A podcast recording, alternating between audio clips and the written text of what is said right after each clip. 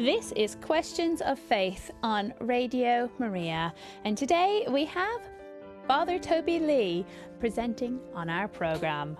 Hello, Fr. Toby Lee. Hello, Helena, and a very good morning to our listeners. It's an absolutely gorgeous day here down in London. I know I probably should be praying for rain, but I'm quite enjoying this nice weather. We need rain soon, but I'll enjoy today. Amen.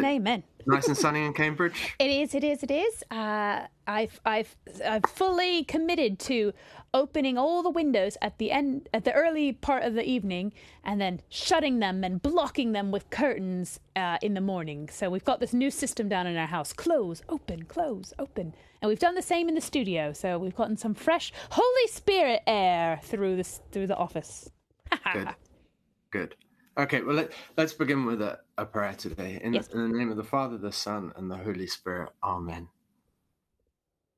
Lord, we thank you for the gift of our faith, and we thank you for the gift of our intellect, which you gave us so that we might come to know you more fully, and knowing you more fully in all your glory and all your goodness, that we might love you more and more. So that we ask that in our questioning and in our searching today, that all our answers might lead us closer to you, and keep alive in us that faith and that hope, which one day will bring us to the glory of the resurrection and to eternal life with you in heaven, where we shall see you as you are, and I think have no more questions, but just know your love. And we ask for the intercession of all the angels, that they might enlighten our minds and our intellects. And we pray now that Our Lady might also intercede for that purity of heart which disposes us to the truth. Hail Mary, full of grace, the Lord is with thee. Blessed art thou amongst women, and blessed is the fruit of thy womb, Jesus. Holy Mary, Mother of God, pray for us sinners, now and at the hour of our death. Amen. Okay, so before we go to our first question, just to remind our listeners that we are broadcasting live, and we absolutely welcome any questions which you might have. Perhaps something's been on your mind, perhaps one of our questions or even an answer sort of poses another question in your mind. So do feel free to call in. The number is 01223 375 564. That's 01223 375 564.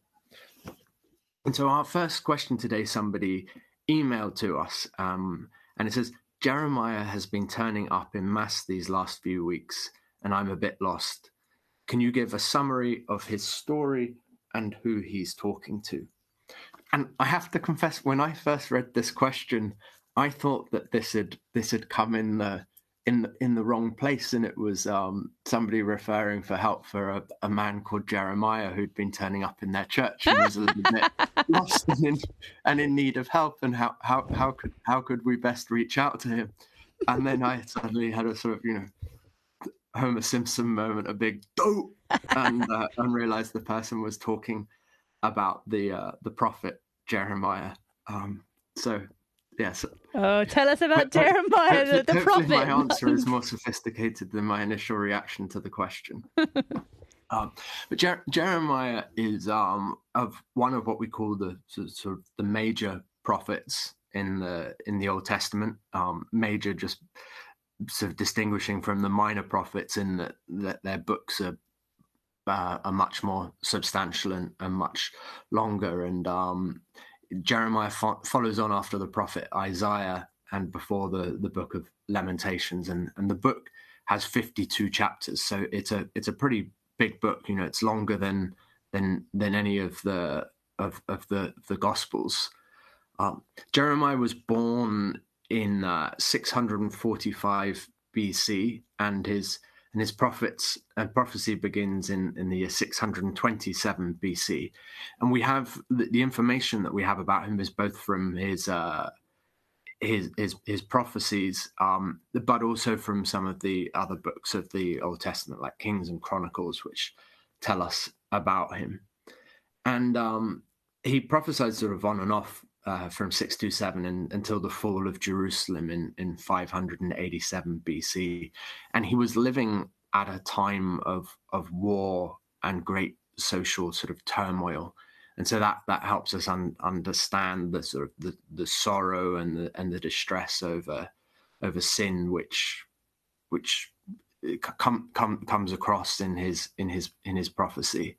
And he lived to see the destruction of Jerusalem and the temple and his people, you know, leaving their promised land, leaving what God had promised them because of their sin and going to exile in Babylon. And so if there's a sort of an atmosphere of darkness and despair, even amongst the, you know, with hope piercing through that, that's why. And so the dominant theme of Jeremiah, I would say, is just the devastating consequences of sin, and how sin inevitably brings sorrow, and how even if God pardons sin, we still have to suffer the consequences of it. And that's something, because maybe we get confused sometimes as Catholics, but it's certainly one thing that non-Catholics get confused about us. They think that we often have this understanding that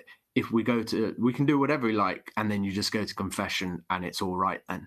Like the amount of times people sort of make that joke about me, oh, you know, so fine, you can just, you know, go do that, and then you just see a priest and you're sorry, and it's like it never happened. And that's not true, because we still live with the temporal consequences of our sin. And an analogy might be a sort of, you know, a husband who promises his wife he won't go to the pub tonight, and he goes to the pub and he ends up getting drunk, and he says sorry to his wife for going to the pub, and she says, okay, that's okay, I forgive you, but he still has his hangover the next morning. The sort of forgiveness of his wife doesn't affect the consequences of his sin, and you know, we have to live with the temporal consequences because we are not inconsequential. And so Jeremiah sort of shows us that the punishments of God are designed not just as sort of arbitrary punishment because God likes to see us suffer, but rather God punishes the sinner in order to heal us, to bring us to repentance and a change of heart. So his punishments are purifying, and parents will know that. You know, take no delight in punishing their kids, particularly when you have to say that a fun activity you were going to do together can no longer happen, but you realize actually it wouldn't be love to pretend that the bad thing that they've done and you know it isn't bad and can just be ignored, because if patterns of sin don't get broken early on, then they become sort of habitual, and then we're in real trouble. I could say a lot more about the prophet Jeremiah. One thing I'd really recommend, like whoever asked this question, it's really good to be thinking about who are these people writing, and where do they fit into the big picture. And on that, I'd really recommend, there's a book by Jeff Cavins, who some of you may have heard because he's involved in sort of Father Mike Schmitz's Bible in a Year podcast, but his book Walking with God gives you a really good overview of salvation history and how everything fits together.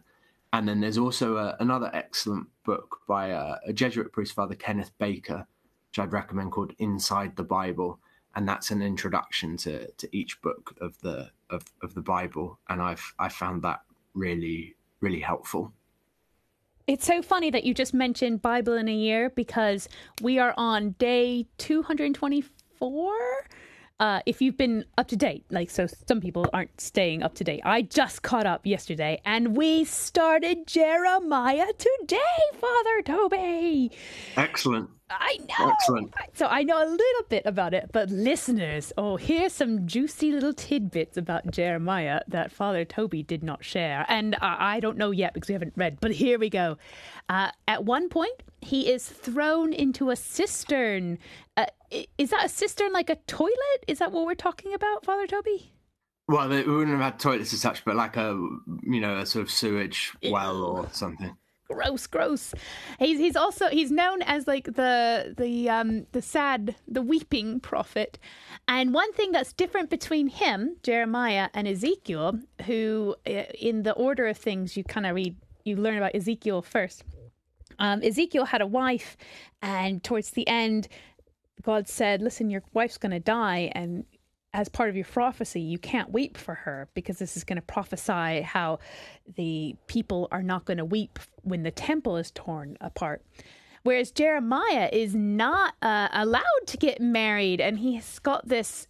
And I don't want to. Father Mike says it's not a lonely world. He's got a treasure go through and keep going, and perhaps by having him alone in this mission, in this prophesizing and speaking to the people, it's better than having someone else also have to go along with him and suffer so much. So listeners out there, if you are alone, single, by choice, by not by choice, do know that God is going to do such good work. You already know this, listeners. God is going to do such good work through you and through what you're doing. And you are going to be a blessing to all of us. So just like Jeremiah, sad life as he had, has been such an important part of our salvation history. And listeners, you will be the same.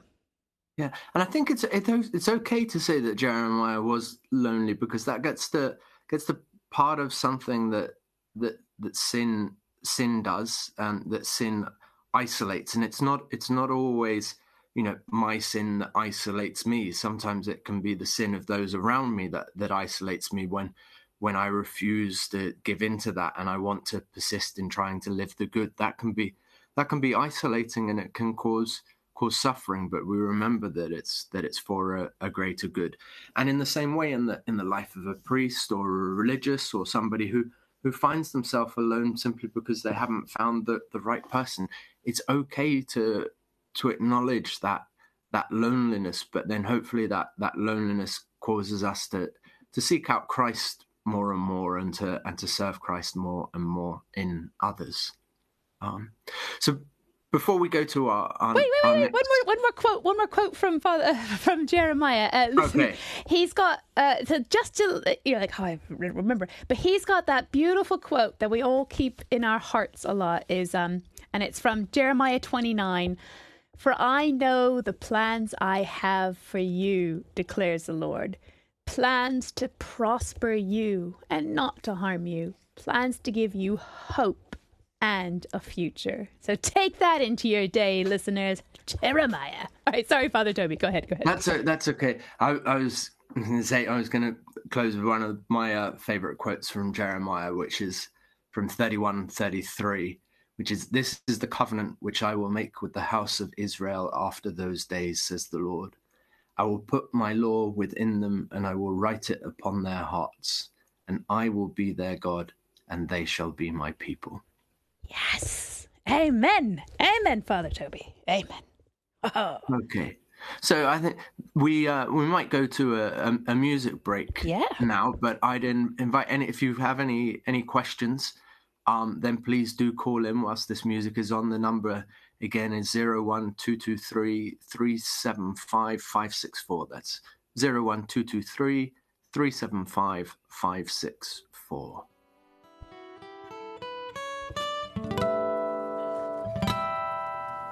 For I know the plans I have for you, saith the Lord,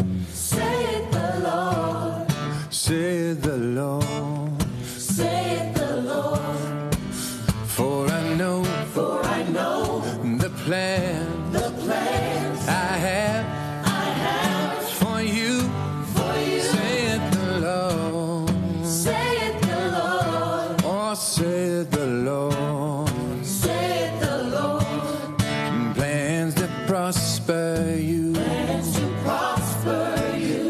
not to harm you, and not to harm you. Plans to give you a hope, plans to give you a hope. Hope and a future, hope and a future.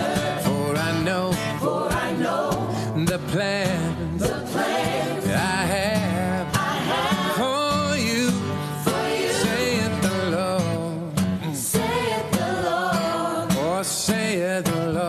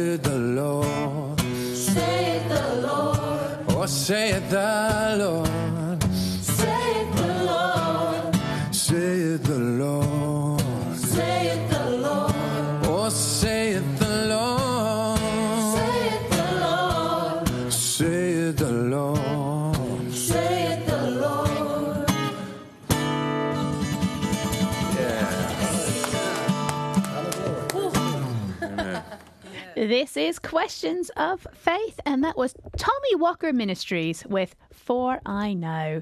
Father Toby, you are back on air. Oh, and good news. Right. Good news, Father Toby. Good news. Sorry. We have a person that has sent in a question. Oh, listeners, I hope you're excited. All right. It's a young person. I think they're going to tell us their age. Have a listen, everyone, to this sent-in question. Oh, here we go. I'm Malia and I'm 9 years old.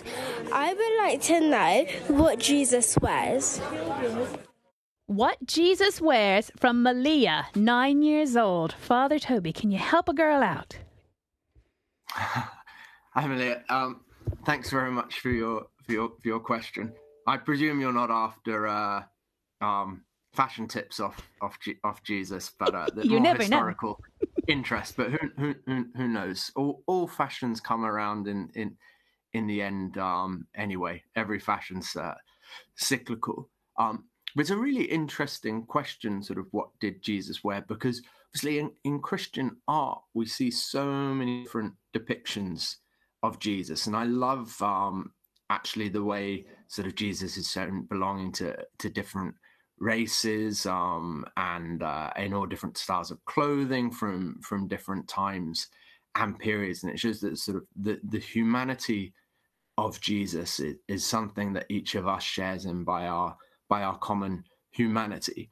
But the question Malia asks is really important, because sometimes all those different depictions of Jesus make us forget that Jesus was a Jewish man.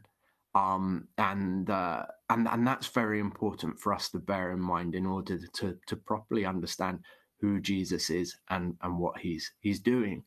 And in the Bible, we do get a few hints at what Jesus was wearing. So in Mark 6, for instance, we know that Jesus wore a mantle or a large shawl with edges or tassels, and we know that he wore sandals. We have that in several places. And those would have been the sort of sandals which had leather thongs.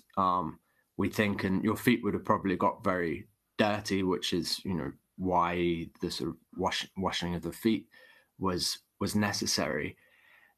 And then there's a couple of interesting sort of things which I want to think about, which tell us something sort of quite profound about Jesus. The the fast and things that we don't normally think of, because we think of Jesus just as like being very poor, and sometimes we think about him as breaking away from Judaism, and I think he did live a very poor life.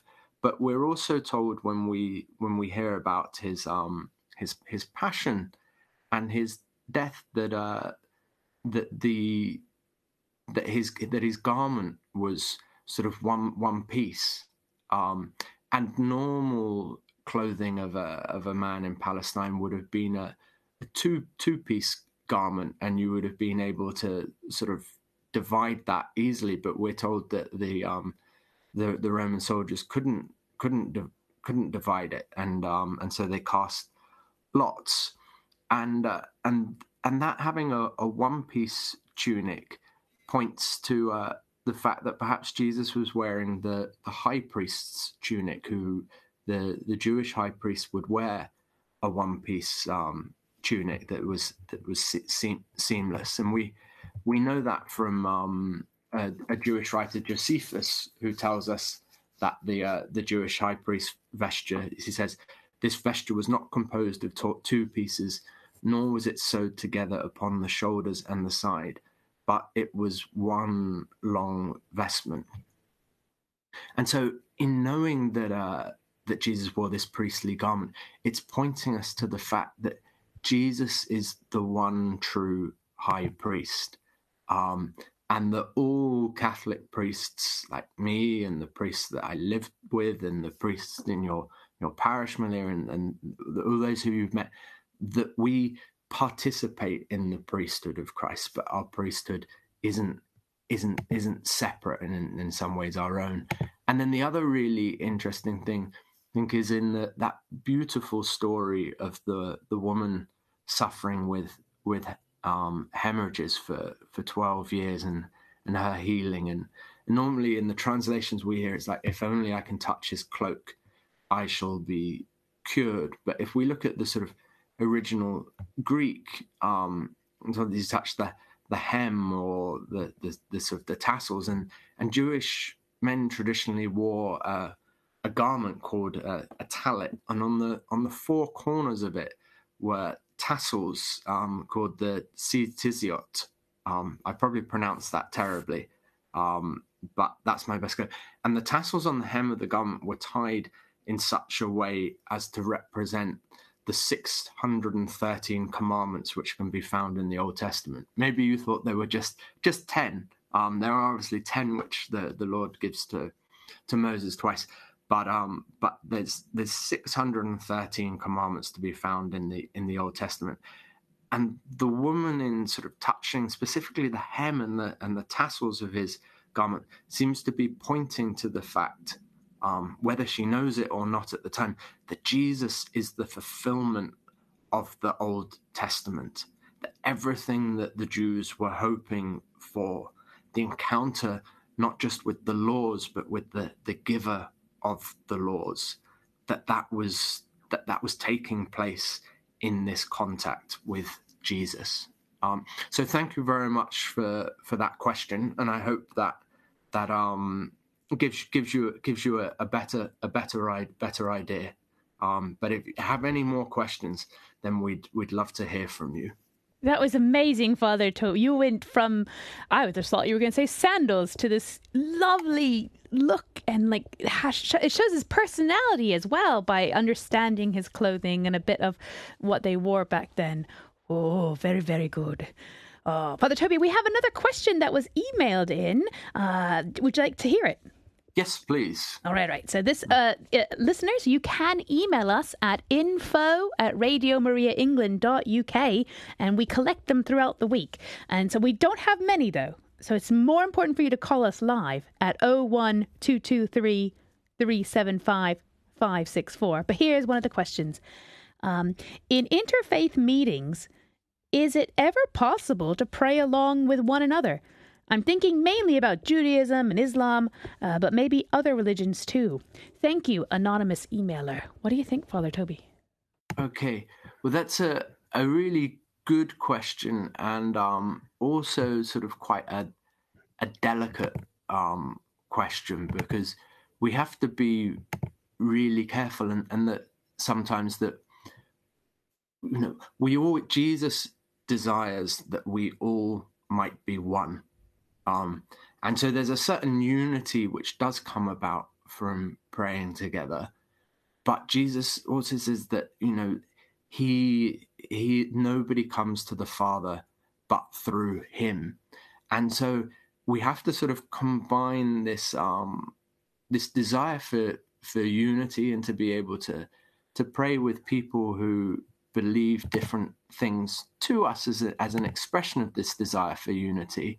But we also have to be careful about doing anything which might be seen to sort of dilute the importance of coming to believe in Jesus in order that we can come to believe in come to know God the Father. And so the first thing I would say about this question is that, and this might look like nitpicking, and it's not supposed to be, but I wouldn't speak about interfaith dialogue.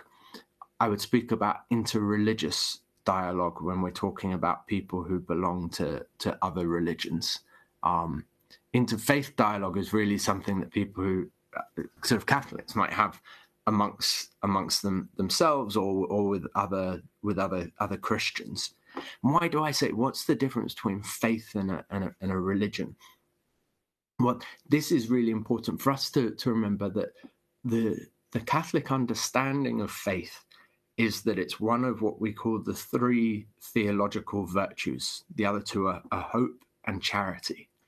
And the theological virtues, we call them this because they're a gift from God to us, and also because they point us to God. And so the gift of faith is God's gift of enlightening our minds with knowledge of who he is, and enabling us to respond in belief to him. And because faith is God's gift, faith could never be wrong, because God doesn't give sort of gifts that aren't true. And so somebody who believes in God but who doesn't believe in Christianity, we would say that they definitely don't have the fullness of the gift of faith. And perhaps what they have isn't really faith at all, insofar as the Christian understands it, that they believe in God, and that's good that they believe in God, and much better than not believing in God, but that they haven't received God's revelation in the prophecy of the Old Testament and in the fulfillment of all that prophecy in the person of Jesus Christ, who is the sort of the face of God. So that's one thing to sort of be careful about, the difference between interfaith and interreligious. Now, that's not to say that we shouldn't have anything to do with people from other religions. It's really, really important that we do. But at the same time, when we have stuff to do with people from other religions, we have to be honest enough with one another to recognize a Muslim thinks I'm wrong because I believe that Jesus is divine, and a Muslim doesn't think that Jesus is divine. And in the same way, the Jewish person doesn't think that Jesus is divine, and I do. And so we can be respectful of one another, while and being truly respectful entails not sort of glossing over that fact. And so the sort of question I would say is that whenever we're going to pray with people from other religions, if we were going to do that, do I have to stay silent about Jesus in order to pray with them, and in order maybe not to offend them? And if I have to stay silent about Jesus, is that really compatible with what it is to be Christian? Isn't the job of the Christian to proclaim the good news of Jesus Christ, not to stay silent about whom St. Paul speaks about, preaching Christ crucified. And that's what we're to do. So I think what I tend to do is to say to people of other religions that, you know, I will pray for you.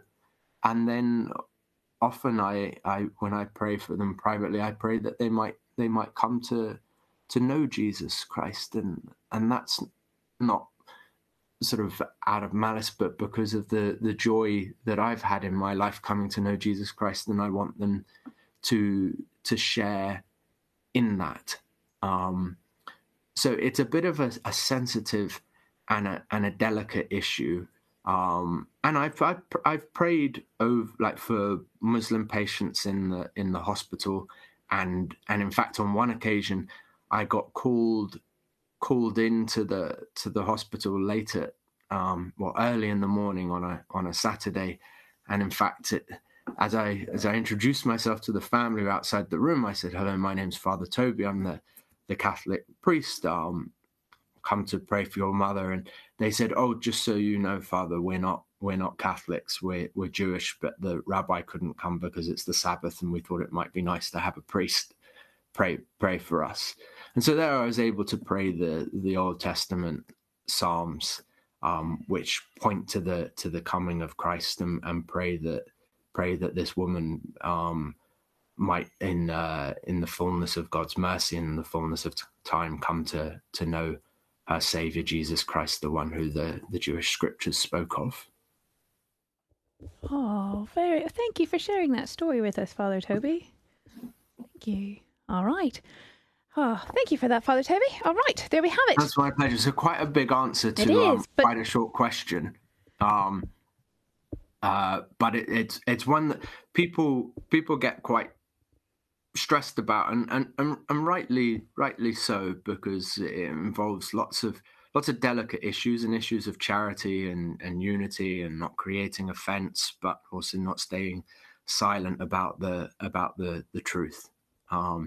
So it might be a good point, I think, to have another music break there, and if there is again. Just give out the number for any people who want to call in with a question. The number is 01223 375 564. Please do call. It'd be lovely to hear from you.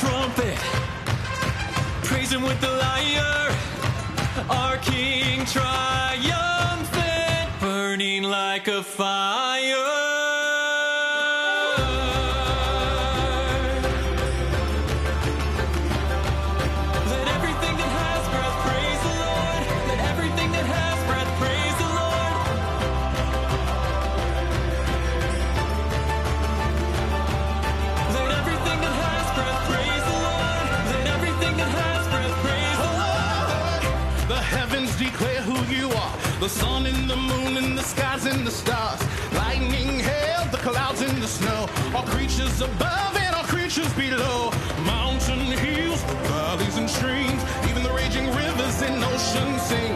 Everyone young and everyone old, the meek and the bold, even servants and kings, we all sing, yeah.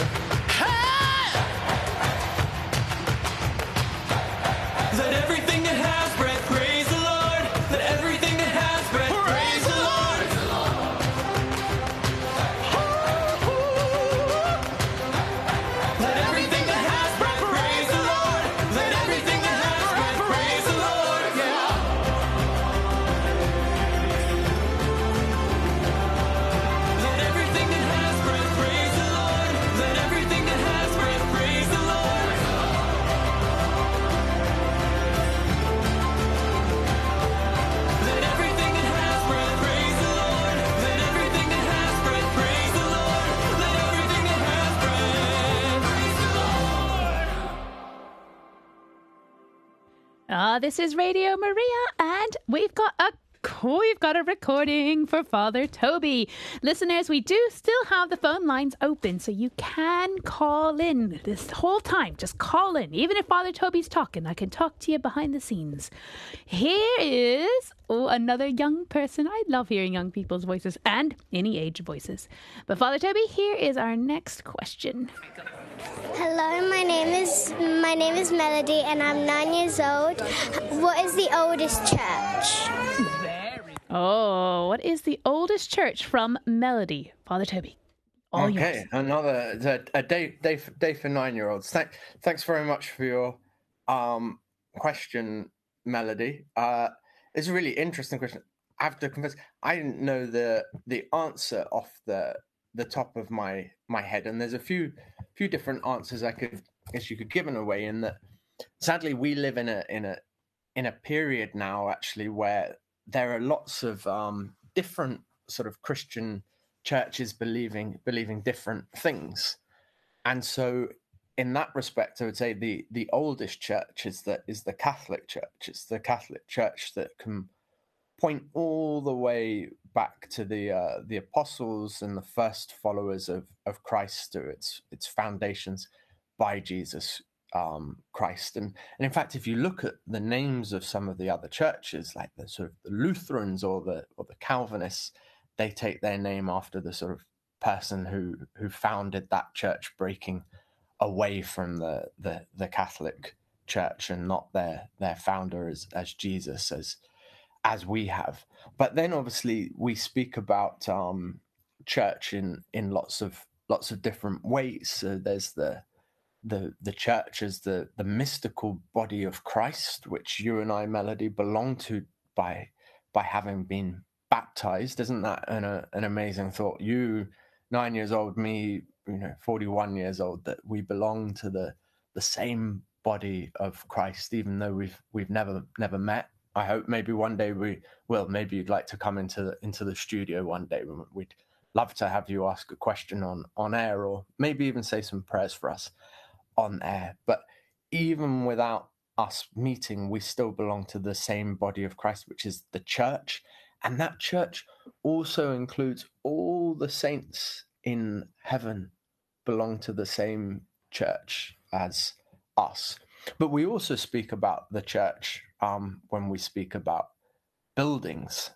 And here, the sort of the oldest church, well, the very first places, if we think of as a church as where people come to celebrate Mass, then the first churches weren't really buildings just for that.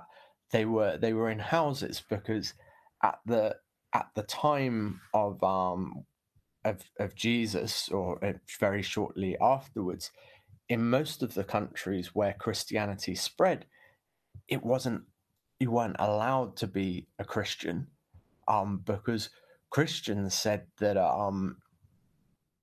Jesus Christ is the only true God, and so in the Roman Empire, where you were supposed to worship the emperor as being at least a son of God, and you were supposed to sort of pay tribute to the local god and all the other gods. Christians refusing to do that made the people governing the empire pretty angry and seek to persecute them. And so we couldn't have our own buildings. We had to meet sort of privately in the houses of people who were Christians. And so amazingly in the church where I was lucky enough to live in Rome for 3 years, it's a place called San Clemente. And if you ever go, do visit, because what we call the new church at San Clemente isn't all that new, because it dates back to the 12th century. So it's quite a bit older than you and me, Melody. But underneath the new church, there's also a church that was built in the 4th century, and some of the friars over 100 years ago did excavations by hand and dug out the old church, which they'd had to knock in because it had become unsafe. And so they just built another church on top of the old one. And then they dug even deeper, and underneath that church there are two old first-century Roman houses, like Roman villas. Maybe you've studied sort of Roman villas at school at some point. And in one of those houses, we think that early Christians used to gather in the first century in Rome. So that would have been one of the oldest churches in the world. But then, if we think about what are the oldest sort of church buildings, well, I think people think the oldest church building that we have, sort of still the original sort of bricks in place, is called the Dura Europos church, and I had to sort of look this up because I wasn't sure. And when I looked it up, they think that was built probably in about 233 years after Jesus was born in Syria, where there are still lots of old magnificent churches. But there are lots of places all over the world, and particularly in the Middle East and in Europe, where Christian worship has been going on for the best part of 2,000 years. So even like St. Peter's Basilica, if you go there in Rome, whilst that church was only built in the 16th century, there was a much older church that was present on that site over the tomb of St. Peter. And you can also go to the catacombs in Rome, where Christians would gather to worship. Oh, thank you, Father Toby. All right. Guess what, Father Toby? We have a caller on the line. Here we go. Hello, is this Maria? Yeah. Maria, I have got Father Toby for you. Do you want to ask him your question? Yeah. Go Hi, Maria. It. My question is, where is heaven? Where is heaven? That's a really good question. I would say maybe the best answer I could give to that is that heaven is wherever Jesus is. So when Jesus speaks about the kingdom of heaven, that's not so much a different place, but rather a new way of being for us. So the kingdom of heaven is to live in relationship with God, and to live in relationship with the God who's always loved you and who knew you before you were born, Maria. And if this is maybe the Maria who I think it is, it's the God who loves you even though you sometimes pop Father Toby's balloons. If it's not that Maria, then apologies for that. But if it is that one, then lovely to have you on the line. But God always loved you, always loved you. He's always known who you're going to be. And the more that you come to love him, the more you'll come to live in heaven. And one day when you die, which will be sad for the people who you leave behind, but if you've kept on loving God, will be joyful and happy for you. You'll see Jesus, you'll see God as he really is, and you'll be living in the closest possible relationship with him, which is what it is to live in heaven, to be in the fullest relationship with God. And so it's not so much a place as a way of existing. And the good news is that we can begin to exist in that way here and now. And so when people meet you, Maria, with your love of God, they see a little taste of what heaven is like, what that looks like. How's that, Maria? Is that a good answer for you? Wow, I'm speechless. Okay. And is it Maria the Balloon Slayer? No.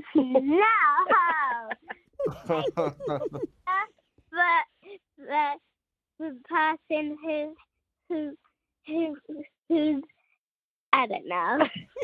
Okay. Well, Thank you, Maria. Maybe your cheeks are hurting too much from smiling again. I hope to see you soon. God bless, Maria. Bye-bye. Thank you. Bye-bye. Bye-bye. Oh, Father Toby, can we take another music break, if that's okay, to give our listeners another chance to call in for more questions? Yeah, and so just remind that number's 01223 375 564. That's 01223 375 564. Does it look like in heaven? Is it peaceful? Is it free like they say? Does the sun shine bright forever? Have your fears and your pain gone away? 'Cause here on earth it feels like everything good is the same since you left. And here on earth everything's different. There's an emptiness. Oh, I hope you're dancing in the sky, and I hope you're singing in the angels' choir, and I hope the angels know what they have. I've made it so nice up in heaven since you arrived. So tell me, what do you do in heaven? Are your days filled with love and light? Is there music? Is there All right, listeners, we have another caller. We have Mo from just outside of London. Hello, Mo, you're on the air. Oh, hello. You've got Father Toby's attention, Mo. What you got? Thank you very much. Hello. All I wanted to say was, when I heard that you were at San Clemente in Italy, I was thinking, the lucky thing, because it's such a beautiful place. It is. Oh, and it's even luckier because that the community also has an amazing cook. Oh, really? Oh, I remember thinking, I went to visit there quite a long time ago, but I remember thinking, it's paradise, it's such a beautiful church, and the old crypt downstairs, and it's amazing to spend some time there. On everybody's must-do list when they go to Rome. Oh, my goodness. How long were you there for? It would have been 3 years, but for COVID, it ended up being about two and a half. Oh, well, that's something to look back on. Gosh, yeah, that's wonderful. Real privilege in my life. Oh, I'm not surprised. Well, as it happens, I mean, I haven't got much to say except that this morning I was reading about Emperor Constantine for some reason. I Googled it, and I knew nothing about Emperor Constantine, and I was looking at things thinking, this guy was amazing. And I was thinking, why isn't he a saint? But in fact, He didn't convert till he died, till his deathbed, did he? Do you know anything about Emperor Constantine? It's not quite his sort of deathbed, although he had a vision of a sort of a cross in the sort of battle at the Milvian Bridge which is sort of in the north of Rome. And his baptism was very late in his life, as was often the custom then, because there wasn't so much of the practice of sort of frequent confession, and so people sort of left baptism till late, sometimes thinking, well, you know, then I get all my sins cleansed just before I die, whereas the worry, if I got baptized before and then started to sin, what does that mean for me? But yeah, really, it's with sort of the Emperor Constantine and the Edict of Milan that sort of Christianity, like, first of all, becomes legal, and so that's when there starts to be a spate of church building. I think the year's 431 off the top of my head. But that's when there's at first a spate of church building. And then in due course, the Christianity becomes the official religion of the empire. So not only is it permitted, but now it's sort of official, and that leads to an even bigger wave of church building. Yeah.